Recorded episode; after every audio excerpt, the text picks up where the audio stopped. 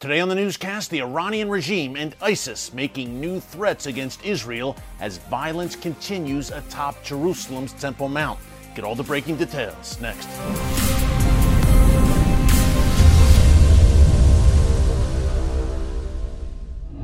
Hey folks, Erick Stakelbeck here. Welcome to the Watchman Newscast. I hope everyone had a great Resurrection Sunday with their loved ones. It was a very eventful Easter weekend in the Holy Land. It all began on Friday, April 15th, Good Friday for Christians, and the beginning of Passover for the Jewish people.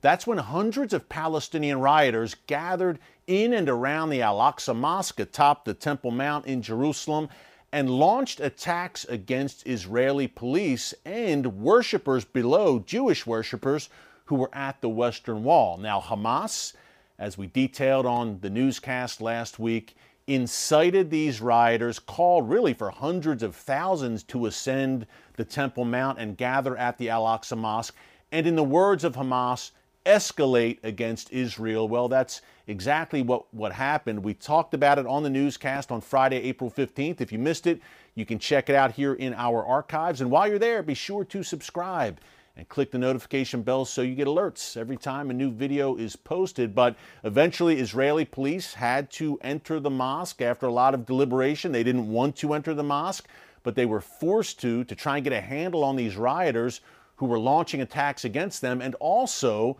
to get a hold of the weapons that were being stored inside the mosque and used by the rioters.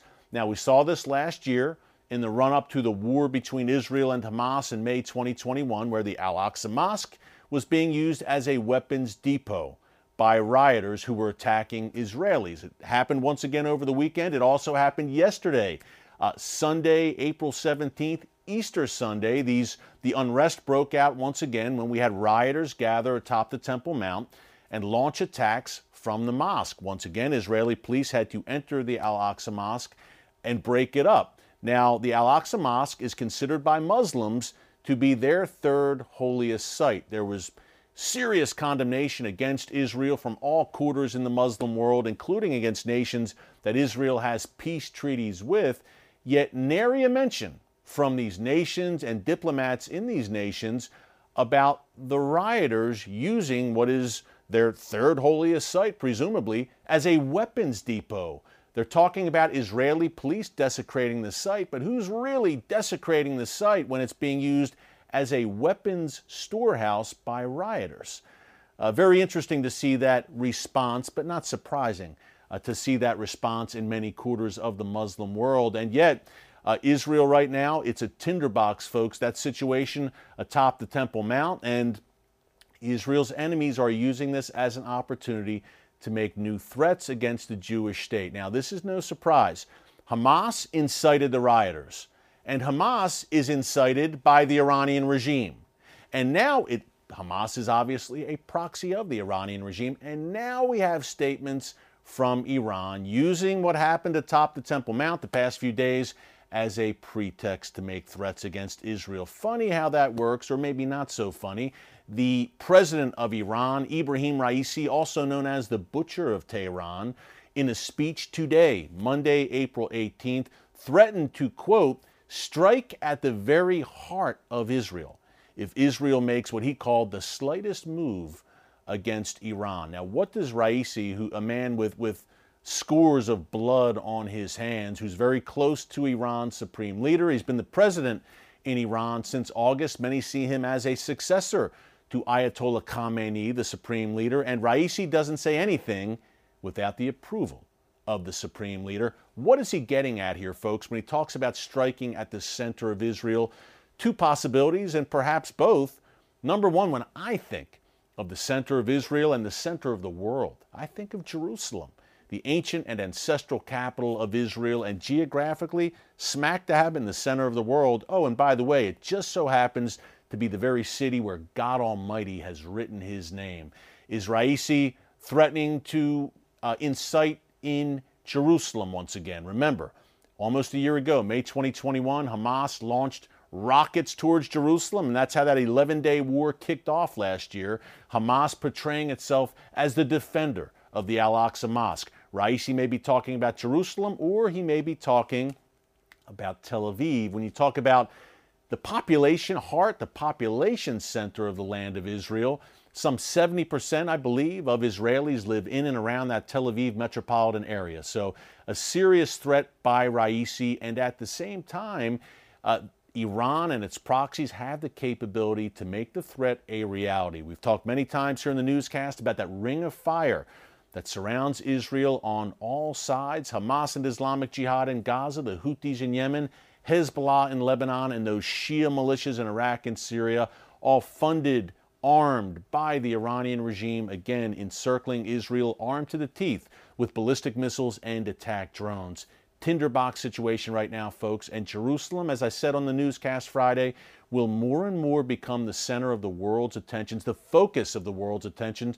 Think of the book of Zechariah, where he says, In the last days, Jerusalem will become like a burdensome stone, and anyone who comes against it will be cut to pieces. Everyone covets Jerusalem, in particular the Temple Mount and things are developing there very quickly. In the meantime, we have the Iranian regime the kingpin of Shia jihad, and now ISIS, the Sunni jihadi terror group, also making threats against Israel over the weekend, releasing a statement calling for new attacks against Israel and Europe. Now, last month we saw two ISIS inspired terrorists carry out attacks, deadly attacks, in Israel and uh, these were Israeli Arabs, folks. These were not people living in the Palestinian territories. These were Arabs living in Israel proper who launched these attacks, again, inspired by ISIS.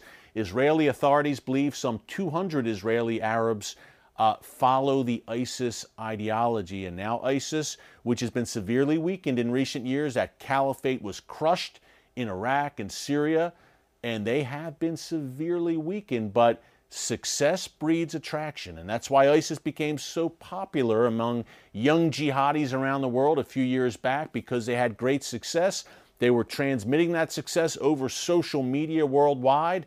Then the caliphate was crushed. They were weakened. If, God forbid, ISIS is able to string together a series of successful attacks, it could put them back on the map for the young jihadis around the world. Let's pray that is not the case. But this is a threat that Israeli authorities are now paying very serious attention to. Of course, Iran, the proxies, Hamas, but now ISIS rearing its head more and more and making threats against Israel. We're watching all of this very closely here on the newscast. All of these threats, of course, come as Jews around the world are observing Passover, which ends on April 23rd.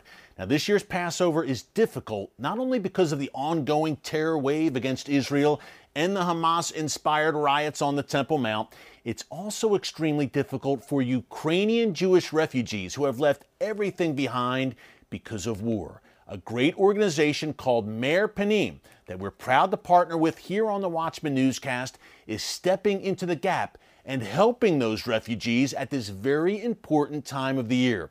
Here's more on what they're doing and how you can help. Passover is the holiday of freedom. It marks the Jewish people leaving their suffering in Egypt to be a free people in the land of Israel. Today, another group of Jewish people are fleeing their suffering to return to Zion. I'm talking about the Jewish refugees of Ukraine. Just like the ancient Israelites, many of them had to flee in exile, leaving everything behind. That's why many Jewish refugees from Ukraine can't afford to eat this Passover holiday. But you can change that by supporting Meir Panim. Meir Panim is Israel's premier restaurant style soup kitchen, providing warm meals for Israelis who can't afford them. This year, the team at Meir Panim is working to ensure that each refugee celebrates their freedom with a festive Seder meal. Don't let them go hungry this Passover. Show your support by donating to Meir Panim today.